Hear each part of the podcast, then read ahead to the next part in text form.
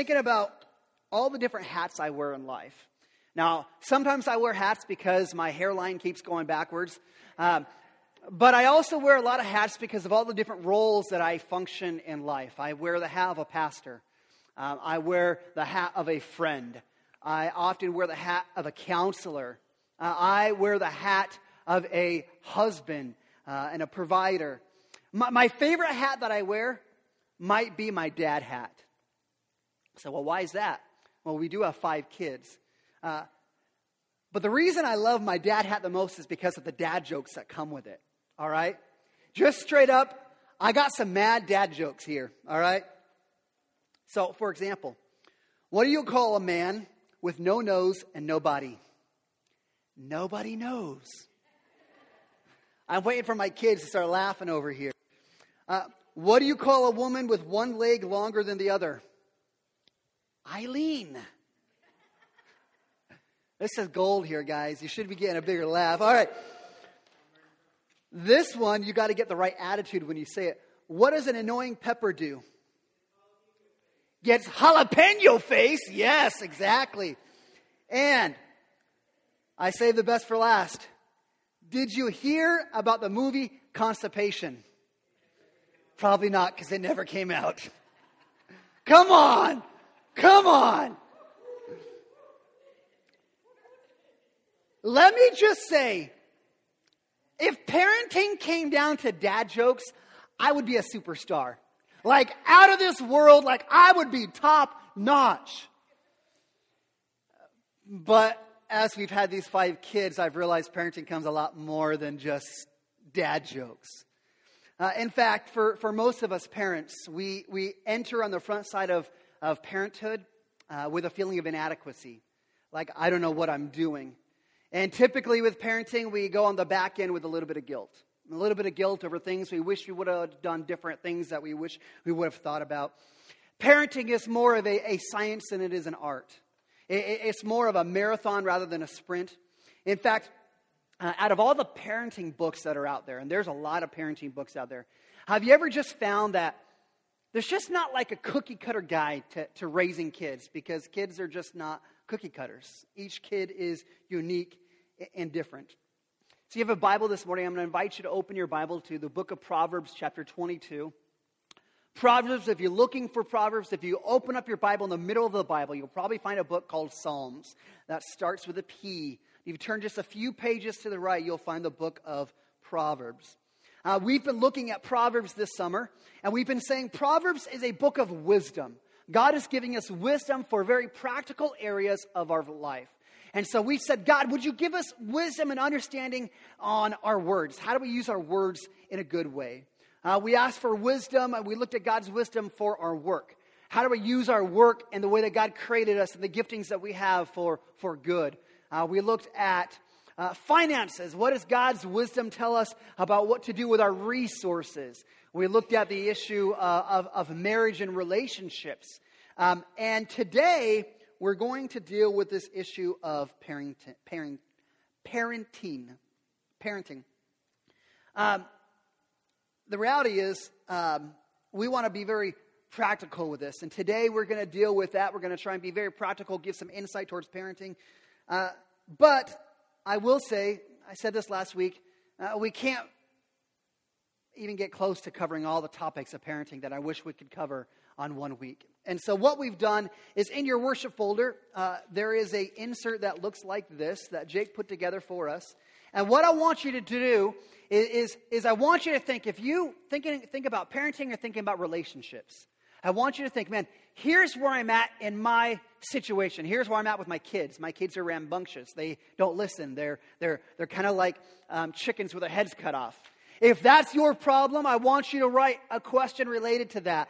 Next week, we're going to have a panel of, of uh, folks that I respect. They're going to come up and be able to give us some wisdom to answer your questions. Uh, start thinking about relationships. Start thinking about, well, well, you know, I have this issue in my marriage. I have this singleness. I've been single forever, and all I really want is a, is a spouse to love me. And I don't know how to do that. Look, put your question down, write it down, put down wherever you're at, and we will have a good time next week, not listening to me give a sermon. We'll listen to a panel giving you wisdom for the areas of, of your life. And so excited for that. Put your questions down. You can put that in the offering. Um, if you do it this way, it is anonymous. So you can put down that question that you're afraid to ask. It's okay to do that, right, Fred? All right. Uh, since we're dealing with this issue of, of parenting, I want to throw out some of you are sitting here and you're like, well, I'm not really a parent. Like I, you know, some of you are saying, well, I'm a, I'm a grandparent. Great, because this applies to you. Because you're going to have an opportunity to influence your grandchildren. Some of you are sitting here and you're like, well, I'm a teenager and I don't want to have kids ever. I've got siblings. I don't want to have my own kids. That's okay. Because if you listen today, you will gain some wisdom on how to build relationships that give you influence over the people around you, how you can influence them for good. So, whether you are a parent or not, listen, there's wisdom for you today uh, for your life. Proverbs chapter 22 uh, probably has the most famous proverb regarding children. Uh, a proverb that 22 6 that many of you would probably be able to recognize if we were to say it. But before we read I want to I wanna remind you that when we're dealing with the book of Proverbs, uh, Proverbs are not promises. Sometimes we read a verse in Proverbs and we're like, well, that's what the Bible says. It's going to happen. But remember what a proverb is. A proverb is a observation on how life generally works. So most the time, if you do this, this is chances are the response, but not always the case. It's not a promise, it's a proverb.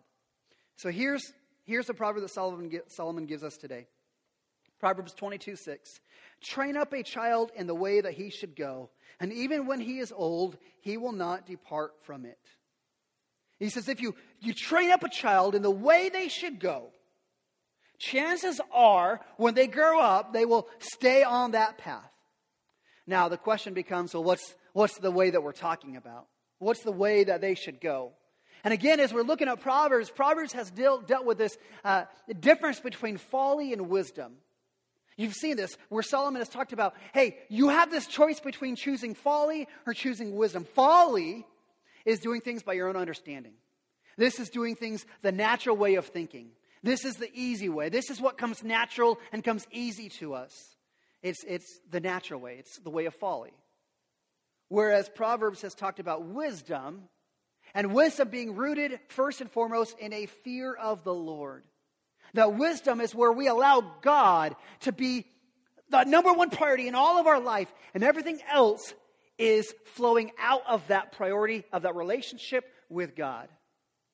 And if we understand that Proverbs is trying to get us to, to, pursue wisdom, that God is at the center of our life, then that gives us some insight as to our goal with the relationships and the kids around us.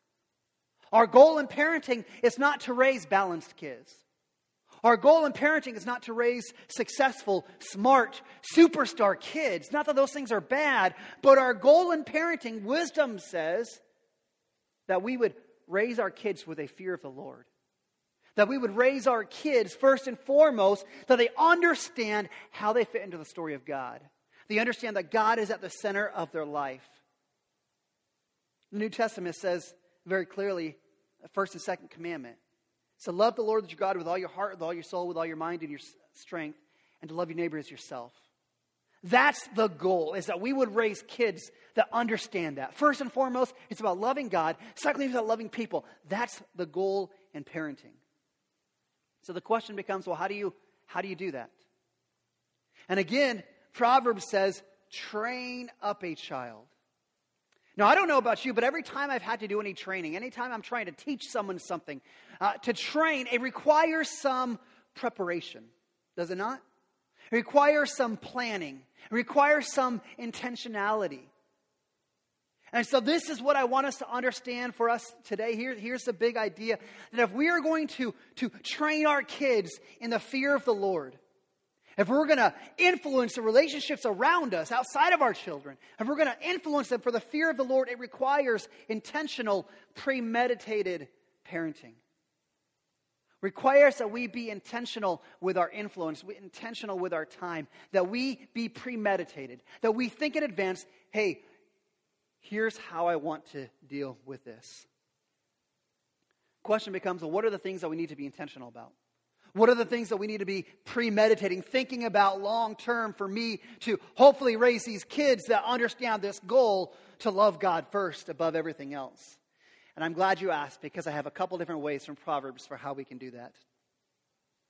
First thing that we have to do for premeditated parenting is that we have to understand that the goal is to build a home, not just a house. In parenting, our goal is to build a home, not just a house. Here's what Proverbs 24 says. We read this verse last week. Proverbs 24, verses 3 and 4 says, By wisdom a house is built, and by understanding it is established. By knowledge the rooms are filled with all precious and pleasant riches. You know, this, this past year we had the opportunity to build a house, and it was, it was great. Some of you have been in like the building industry and design industry, and I have a very uh, greater appreciation for who you are and what you do. But we had the chance to build this house, and it started with us kind of kind of designing and working with the uh, architect to kind of design what it was going to look like. And then we had to clear the property, and then they start with the foundation, and they get to the framing.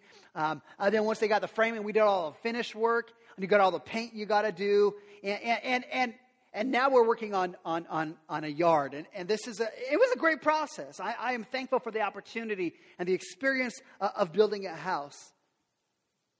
Uh, but there's a difference between building a, just building a house and building a home, right? A house is easy. My house doesn't become a home just because we moved into it. That's not the way it works. Uh, to build a home, it requires intentionality. In fact, here's, uh, again, look at that verse that, that we just read, Proverbs 24. It says, By wisdom a house is built. By wisdom, by, by building a house God's way. Not by our own understanding, not by the way of the world, not by the way that everybody else tells you to do it, by wisdom. A house is built. By understanding, it is established. By an understanding of who God is. By an understanding uh, uh, uh, of how we fit into God's plan, is a house built. And by knowledge, the rooms are filled. By knowledge of God. Again, you see that as he's talking about this, the key here is that it is intentionality, by wisdom, by understanding of God, by knowledge of God. This ties into what we talked about last week. Ties in where you've got a husband and a wife who are dedicated, who are working together for the common goal. Here's what we want we want not just a house, we want a home. And you've got a couple who are saying, I'm, I'm working after it. And that's what, that's what Proverbs wants us to understand for parenting is that we've got to have mom and dad working together for this goal of not just having a house, not just having kids, but building a home. See, any house can have a mom. But only a home has a mom who gives herself away selflessly for her husband and for her kids. We talked about that last week. This is what a, a, godly woman is supposed to do to give herself away selflessly for her wife and her, for her husband and her kids. Any house can have a man cave. But a home has a man, check this out, who caves in. Caves into the needs of his wife and his kids, right? Let's clarify while we're uh, that's good right there though, right? That's that that's that's good. Ephesians 5 says, says a husband is supposed to sacrificially love his wife and his kids. And so that means that the husband is willing to, to, to give himself away for them, to, to cave in, to sacrifice for his kids. Listen, it's not wrong with having a man cave. But if that's the priority, there's something wrong there. It takes intentionality to build a home, not just a house. Requires a decision hey, this is what we want. And this is what Proverbs says when you build a house like that. It says the, the, the house is filled with rare and beautiful treasures. I love that. The house is filled with these rare and beautiful things. And I don't want you to think about big screen TVs. And I don't want you to think about uh, Magnolia Market furniture and, and some of those things. I want you to think about this. I want you to think of a place that is filled with love a, filled, a place filled with acceptance, a place that people run to. In fact, I was thinking about this. Like, I don't know what neighborhood you grew, grew up in, But in about every neighborhood, there's always that one house. It's a scary house, right? It's the one house, and you walk by and you're like, man, something weird happens in there. For us, like I grew up around Lincoln, it was on Lincoln and 33rd. It was a house that we were afraid of. It was like, again, generations come and go. Generations a little bit different. When I was growing up, you could stay out as late as you wanted until the streetlights came on. When the streetlights came on, then you had to go home, right? Anybody else growing up in that generation? So when we're walking home, it's dusk at night, and if we walk by that house, if weird noise comes out, if a light flickers, we run as fast as we can. And where do we run to? We ran home. You don't run to a house, you run to a home. You run to a place that you're safe. You run to a place that you're loved. You run to a place that you're accepted. You run to a place that you're protected. Listen, parents, that's got to be our goal. Is that we don't just provide a house, we don't just provide stuff for our kids, but we provide a home, a place where our kids are loved and accepted, and wisdom is the center of it. Second thing for premeditated, premeditated parenting is we have to understand that godly living is caught more than it is taught. Okay, do you understand this? Solomon compiled the book of Proverbs for us. This man was incredibly wise. This man, Solomon, was the greatest king in all of Israel. You look at all of his successes. You look at uh, numerically uh, for how large the kingdom was. You look at economically. You look at architecture. You look at his success. Solomon was a man. Like he was, he was great. But he was an absolute moron in terms of his morals and how he led his family. It's just the truth.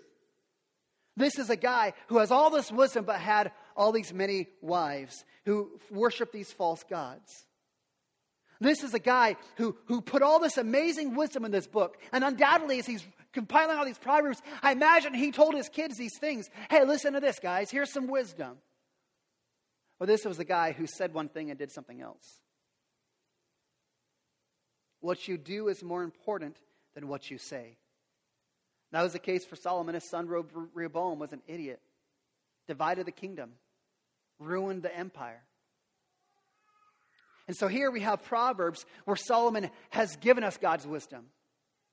And we can look and say, well, well look at Solomon. It didn't work out so well for him. Listen, Solomon, uh, what he did and what he didn't do is an example for us. This is still God's wisdom right here. This is still God's wisdom. And so here's, here's, what, here's what God's wisdom in Solomon tells us in Proverbs chapter 3, verses 1 through 4. He says, My son, do not forget my teaching but let your heart keep my commandments, for length of days and years of life and peace they will add to you. Let not steadfast love and faithfulness forsake you. Bind them around your neck, write them on the tablet of your heart, so you will find favor and good success in the sight of God and man. In fact, in your Bible, if you use your Bible and you like to take notes, in the margin next to Proverbs chapter 3, 1 through 4, write Deuteronomy chapter 6, 4 through 9. Because what Solomon is doing is Solomon is pointing back in time. He, he's summarizing something that his ancestors said long ago. Back many, many years ago when Moses was in charge of Israel, Moses, uh, Israel said, Okay, God, you will be our God and we will be your people. And so Moses said, Well, how, how, how are we going to live that out? And there's that famous passage in Deuteronomy 6 that you will bind these things on your neck, you will write them on the tablet of, of your heart. You will take them everywhere you go. Deuteronomy 6 said that you will talk about them in your house. You'll talk about them as you're walking from here to there. When you lie down, when you rise up. You will write these things on the doorposts, on the gates. Saying this idea that you will put these truths, the, the, the, who God is, on every part of your life that it will influence everything you are. That it would be the center of your being. Because, parents, here's what happens. Some of you don't have kids yet. Here's what happens, okay? You have the baby, the kids arrive, and pretty soon your family's universe revolves around the axis of your child. Right? Life shifts your priorities to your kids where now you've got nap times. You've got meal times. You've got when the, what the kids need and when they need it. And everything you do is centered around those kids. In fact, we had some friends a number of years ago who started having babies. And pretty soon, well, you know, sorry, we, we can't be in, in life group with you guys anymore because, you know, our kid has bedtime. And if we're not home soon enough, they're not going to be able to go to bed. Uh, then it was this, then it was, well, my toddler didn't sleep very well last night, so I can't be at church tomorrow. And in fact, I probably can't go for uh, soon enough. And pretty soon, this family, they're not in church anymore. You know what you're teaching your kids when that happens? You're teaching your kids, hey, little angel, the world revolves around you. You are the center of the universe. I'll be honest, kids don't need any help with that. They already think that naturally. Their sinful nature already thinks that, right? Listen, some of you in here, you were that kid. You are that kid. Now you are an adult and you have to have everything your way because that's what you caught growing up. The mom and dad centered their entire universe around you. And now, as an adult, you've become a consumer. You step into church and you expect church and you expect God to bow down to you and to rotate around you. And have a hard time giving yourselves away to anything larger because you've been taught that you are the center of the universe. Parents, we don't even recognize that we do this. What is the center of your universe? Is it your kids or is it God? First and foremost, above everything else. I know there are some of you in here today, and you're like, well, I, I got. I got a little baby. They're, they do not even speak English yet. Like they're, they're back in the nursery, like they can't even speak. Listen, now is the time for you to start. I understand faith is private. Most of the time, faith is private. But listen, parents, you have to learn how to make it public. You have to learn to invite your kids in. Say, listen, kids, this is how I give. This is how I pray. This is how I serve. This is how I submit. This is how I trust God in all these areas of my life. Practically, here's some of the things that we've done in our family. I had the chance every once in a while to go speak on a retreat. Hey, can you come and speak to these kids, this place? One of my favorite things to do, I've done this with a couple of my kids, is I love to bring my kids with me. I want them to come to the retreat with me. I want them to see me uh, on my knees before God, praying for God to move. I want my kids to see me serving and loving. I want them to see those things. It's a special time. There is another family I remember talking to, and we're talking about online digital giving. I'm like, digital giving is a great way to give to the church, an easy way just to be consistent with it. This one man said, You know, I just don't do that. He said, I want to bring my offering and I want to put it in the basket because I want my kids to see it. I want them to understand this is what dad does. Dad doesn't, uh, if they do it online, kids aren't going to see it. He said, I want my kids to see me physically putting it in there. Listen, I don't, I don't care if you, I don't care which way you give. If you're giving, praise the Lord for that. I don't know how you do it. But that was a, a testimony, and I want my kids to see this isn't just something I say I do, this is something I actually do. Listen, parents, do your kids actually see you pray? Like not just at mealtime, but your kid, do your kids see you pray? Some of you dads in here, listen, you are your kids' heroes. Your kids look at, up to you and think you're faster than a speeding bullet, that you're more powerful than a locomotive, that you can leap tall buildings in a single bound. And when you show your kids that you pray, you're saying, listen, I pray because God is bigger, God is stronger.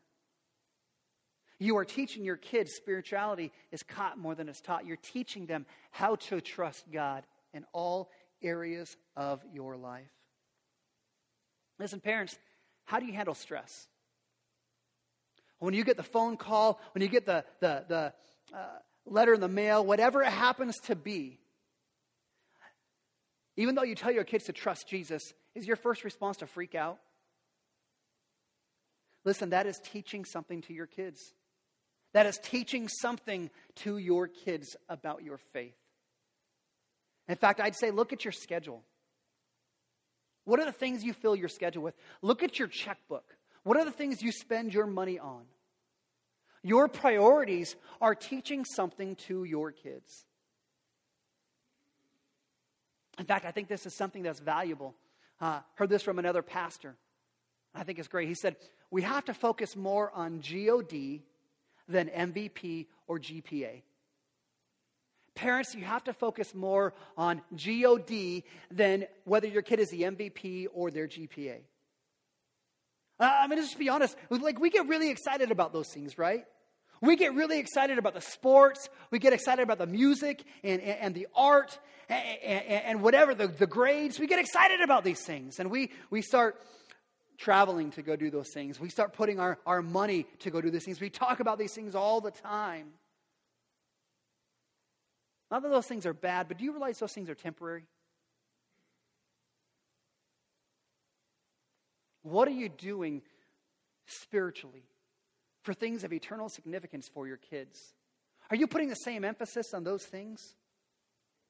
Now, I know sometimes there's this, this rub. Well, does that mean, you know, my kids in uh, their sport, they've got practice four days a week. Does that mean I have to go to church four days a week and, and equal? It's not, it's not tit for tat. It's, it's, it's not an even squash. I know some of the, one, of the, one of the other objections will be, well, this is my kid's future. I mean, I've got two kids in high school. Listen, their grades are important. Their sports are important because that's their future, that's their college. For them to get into college, they, they've got to have these things. And somebody would say, well, well they ha- I have to prioritize these things because that's their future. No, that's not their future. Their future is eternal. That's their next 30 to 40 years of, of temporary. And it's important, but what we prioritize teaches something far more than what we talk about. And if we are prioritizing the sports, the grades, the experience, and we diminish the religious, we diminish the eternal, and that is something that your kids are going to pick up on. And I can think of several families that we've known growing up that church was there when they weren't traveling for sports, when they weren't playing on the, playing on, playing on the lake. It was, church was kind of, well, if there's nothing else going on, then we'll be at church. It makes me sad to see some of their grown children now who have walked away from the Lord. And I have to suggest, I have to think that somehow their priorities were picked up by their kids. To realize, well, I can talk a great talk. But what I do is more important than what I say. In fact, one of the things that I've tried to do with our kids is again, we've got five kids. If you've got five kids, you have to divide and conquer. Like you can't play a man to man defense, you got to play a zone defense. And so what we do is, is, I this year I get to take three of the kids to school in the morning. Cameron drives himself, and then Sam gets the, the youngest. So I get to take three of my kids in the morning. And my favorite things to do with my kids in the morning is to pray over them while we're driving. Most of the time I keep my eyes open, sometimes they're closed, just to warn you, just straight up. But I love praying over my kids in the morning. And I, and I pray and say, God, bless them in school today. God, um, help them to be leaders. God, help them to have compassion. And what I want them to hear as I pray over them, I want them to hear, hey, school's important. But what's more important to dad is your character, is your faith, that you live out the things that you say you believe. I mean, grades are important. I want them to do well. But more importantly, I care who they're becoming. I care about their character. I know sometimes it gets to the point with parents, you get to the point where your kids grow up a little bit older and you're like, well, man, my kid doesn't want to go to church anymore. You know, they, they say church is cliquish. You know, nobody likes me. None of my friends go there. Well, my guess is that there's times that your kid doesn't want to go to school. My guess is there are times that your kid goes to school and says, man, nobody likes me there. Everybody's cliquish. And you still make them go, right? That's where we've made one thing the priority and we have made the other thing not.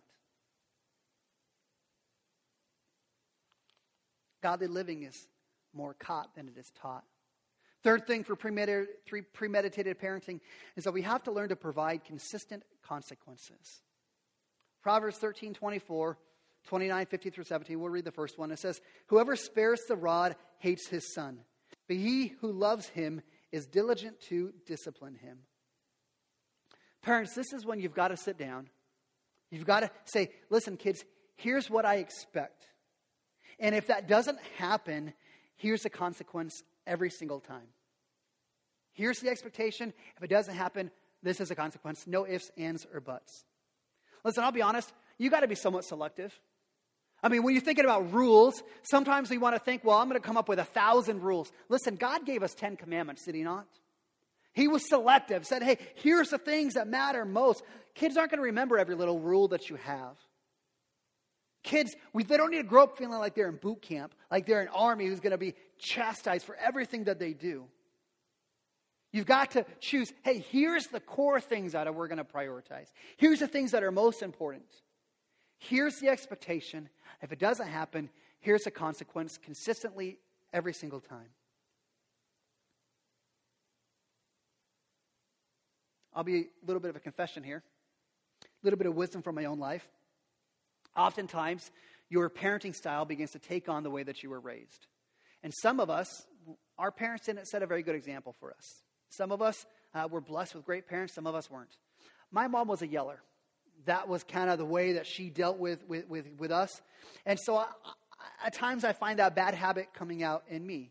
In fact, now that our kids are a little bit older, uh, my wife will you know, my wife or I will tell the kids, hey, go clean your room. And of course, you, you don't say it once, you say it like three or four times till they finally go and do it. And then they, then they, then, then, then I go down and I'm like, they, they come up and they're like, hey, dad, I'm done cleaning my room. And I'm like, all right, we'll go down and check it. And I'm like, what about underneath your bed? What about your closet? Like you shoved everything. That's not cleaning your room. And they'll argue with me. No, dad, no, no, no. And when the arguing happens, I have this bad habit to begin to yell, to raise my voice. And you know what happens when you yell? There's no consequences, you're just yelling. You just raise your voice. Kids end up getting used to that. It's kind of like white noise to your kids because they're used to the raised voice and the yelling. I mean, that's where parents, you're in one room and you're hollering to your kid in the next room and they're not listening. You walk over and they're like, Don't you hear me? They're like, No, I didn't hear you at all. But I'm yelling because they've become acclimated to it. I mean, you ever, you ever go to a house down by the train tracks? You ever go to someone's house and they live by the train tracks? And the train comes and you're like, man, how do you handle that? And they're like, handle what? You're like, like, don't you hear that? And they're like, no, we're just, we're just used to it. We've gotten acclimated to it. Listen, some of you parent just like that. You've got a parenting style that's kind of like a freight train. Chug, chug, chug, chug. Wah! Wah! The kid's like, mm, yeah, yeah, it goes off about this, uh, goes off like this every day about this time. Just used to it by now. Listen, parents, you've got to have those consistent consequences. Consistent consequences. Listen, here's the expectation. If it doesn't happen, this is what's going to happen. Now, here's another thing with discipline. Sometimes we have this idea that we'll just tell our kids, well, you're going to do this because I said so. Listen, if that's your reason for why your kids should listen to you. That's not a very good reason. You are not preparing your child for a life of following after God. Let me tell you why I say that. Because when God gives us instructions, when God gave us this book right here, He didn't say, Do all this because I said so. He didn't say, Follow these rules because I'm God and you're not. No, actually, what God says is He says, I'm going to give you these rules because this is how I want to protect you. This is how I want to protect you sexually. This is how I want to protect you socially. This is how I want to protect you mentally. This is how I want to protect you relationally.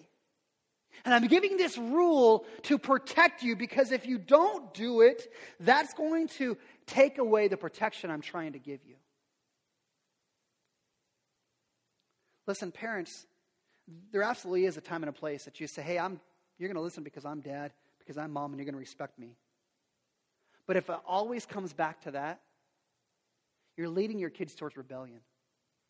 You're leading your kids towards rebellion. In fact, last thing on, on parenting, on, on discipline, I would say parents, at some point, especially as your kids get older, you have to pick and choose the battles. You just have to pick and choose the battles. Here's the reality of it. As I look at my kids, I think my kids grow up and they get a little bit of character some things that I'm like, I'm not sure I'd go with this. I'm not sure I'm okay with that. Things like, I don't know, you have to choose your battles. You can't win every one. Because if you want to win the important battles, you have to be willing to lose some of the less important ones. It gives you influence for later. Number four, premeditated parenting. That we have to prioritize a relationship over the rules. We have to prioritize a relationship over the rules. Proverbs chapter 3, verses 11 and 12 says, My son, do not despise the Lord's discipline or be weary of his reproof. For the Lord reproves him who he loves, as a father the son in whom he delights. Listen, if you have rules without relationship, that leads to rebellion. That's what happens. And here, when we look at the Bible, every time the Bible talks about discipline, it's never negative. It's always positive. Always positive. Why? Because God is our loving Father. God's our loving dad. And He takes delight in us. And He wants the best for us. And so for Him, correction is love. Correction is love. And in the same way, when we have rules without relationship, it leads to rebellion. In fact, this is corny, but this is true. Do you know how kids spell love? T I M E. That's how they spell it. They want that relationship. Parents, you have to learn to encourage far more than you discourage. In fact, I read a couple of uh, psychologists this week uh, doing some research, and, and they differ. But parents, for you to maintain that positive relationship, you have to encourage your kids more than you discourage. You have to encourage them five to seven times more than you discourage them. That's all about the relationship. I know it's easier for us to point out the wrongs.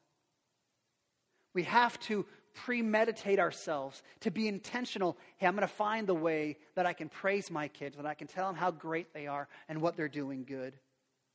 That relationship requires that we, we, we pour into it, that we, we hang out with our kids, that we spend time with them.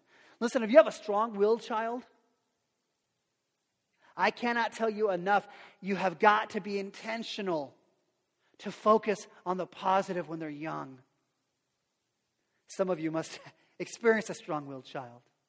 You've got to be intentional. Something I've learned about relationship with our kids.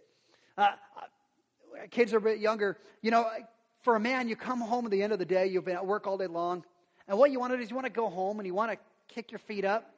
You want to relax. You want to play on your phone. You want to put the football game in watch the football game on. But what happens is often when you have little kids, you know, your daughter will come in and be like, Oh, daddy, I've been working on a dance all day long. I've got this special dance for you. All right, honey, go ahead and show me the dance. Your boys come in, Dad, I got to tell you about this video game I played. And, and let me tell you about this book I read. It's Harry Potter. And, and Dad, I got a fart joke. Let me tell you a fart joke. And, and your kids come in and they want to they wanna just interact with you. Parents, fathers, how do you respond? We, we used to have this trampoline. And we'd go outside and the kids would be like, hey, dad, watch this. And they jump and they raise their leg. I'm like, good job, bud. Hey, dad, watch this. And they jump and raise the other leg. And they do it again and again. Dad, watch this. And again and again and again and again. And it's great. Listen, here's the thing for that relationship, you either pay now or you pay later. Parents, if you want any shot at having a conversation with your 16 year old about their dating life, about their fantasy life, you had better pour into that five year old right now. You better pour into that relationship while they're young. If you want to have any chance to have that relationship when they're older. Here's the example of that God. God is a father. God cares about me. And even though God knows everything about me, God is still interested about what's in my heart. God is still concerned about the things that are, are, are wearing me down, still concerned about the things that are going on inside of me. He's willing to sacrifice for me. Parents, you've got to prioritize that relationship with your kids. Last thing, want to be able to look at number five premeditated parenting. You have to be selective with their friends. You have to learn to be selective with your kids as friends. Because you can't pick your child, but you can pick their friends. No, I know I've got some extended family, they've adopted, so they did get to pick their kids. But for most of us, that's not the way it worked out. All right? But we can pick their friends. Proverbs 13 20 says, Whoever walks through the wise becomes wise, but the companions of fools will suffer harm. 22, 24 through 25. Again, you can follow along with that. See, the most important decision that we will make in life is whether or not we will walk with God. The second most important decision that we will make in life is who we will walk with. Because the friends are going to decide the type of person that you are. It's the way it works. And I'm going to do my best to help my kids pick their friends. Again, this is where you have to pick your battles. Parents, you're not going to win every one of them. And you start dealing with things like bedtimes, hairstyles. Those are things that I'm willing to say, hey, kids, I'm willing to flex on those. But when it comes to who you're hanging out with on Friday night, listen, I'm going to win that battle every single time because I believe it's important. So, this is something I learned when I was younger. This is something that uh, a wise older person told me, and I'm like, that's awesome. He said, Kevin, you want to have the fun house. Your kids, you want to have the fun house. You want to have the house that all your kids' friends want to go and hang out at. So as we got ready to build this house, we started thinking through, hey, we're, we're going to build this, this, this big basement, big family room in the basement. We put the ping pong table in there. We've got uh, the TV. We've got the video games. We've got all sorts of stuff down there uh, for the kids. We've put in a, a basketball hoop outside uh, with a little sport court. We're, we're working on a fire pit. We're going to put in a fire pit.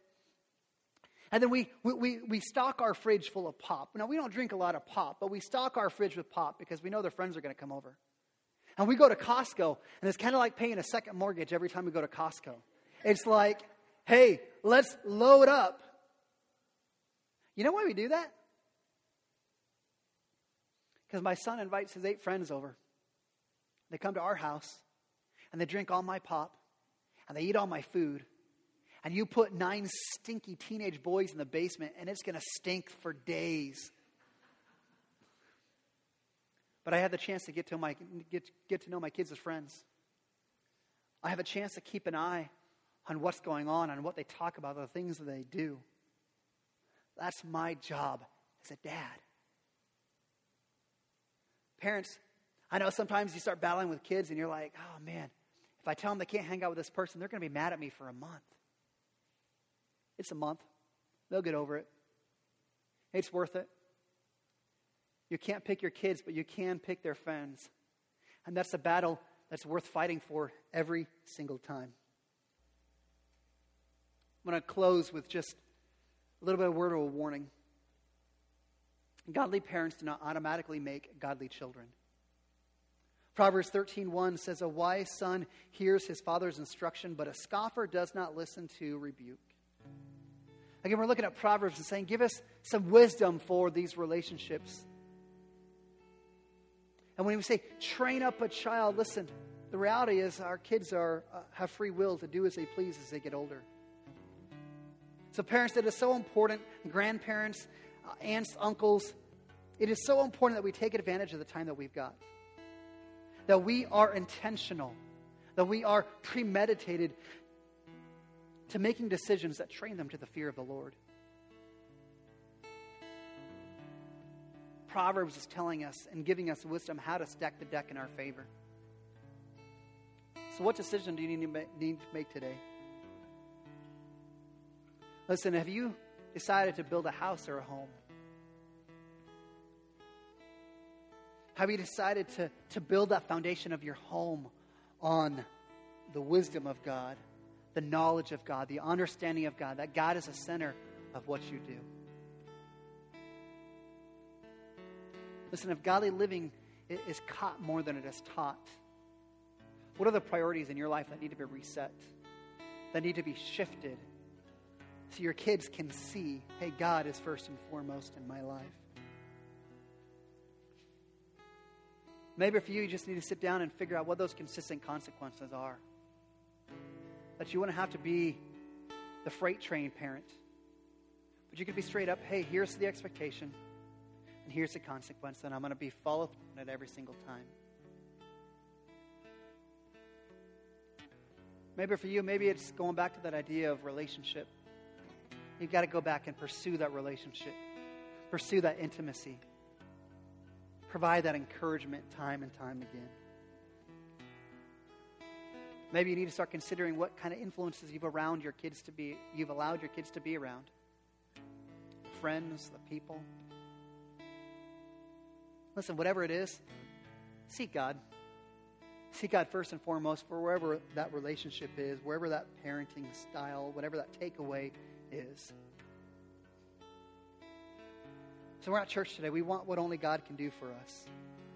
That's why we're here. If you're not a parent, listen, God brought you here for a reason. I want you to be able to deal with that. I want you to be able to connect with God today.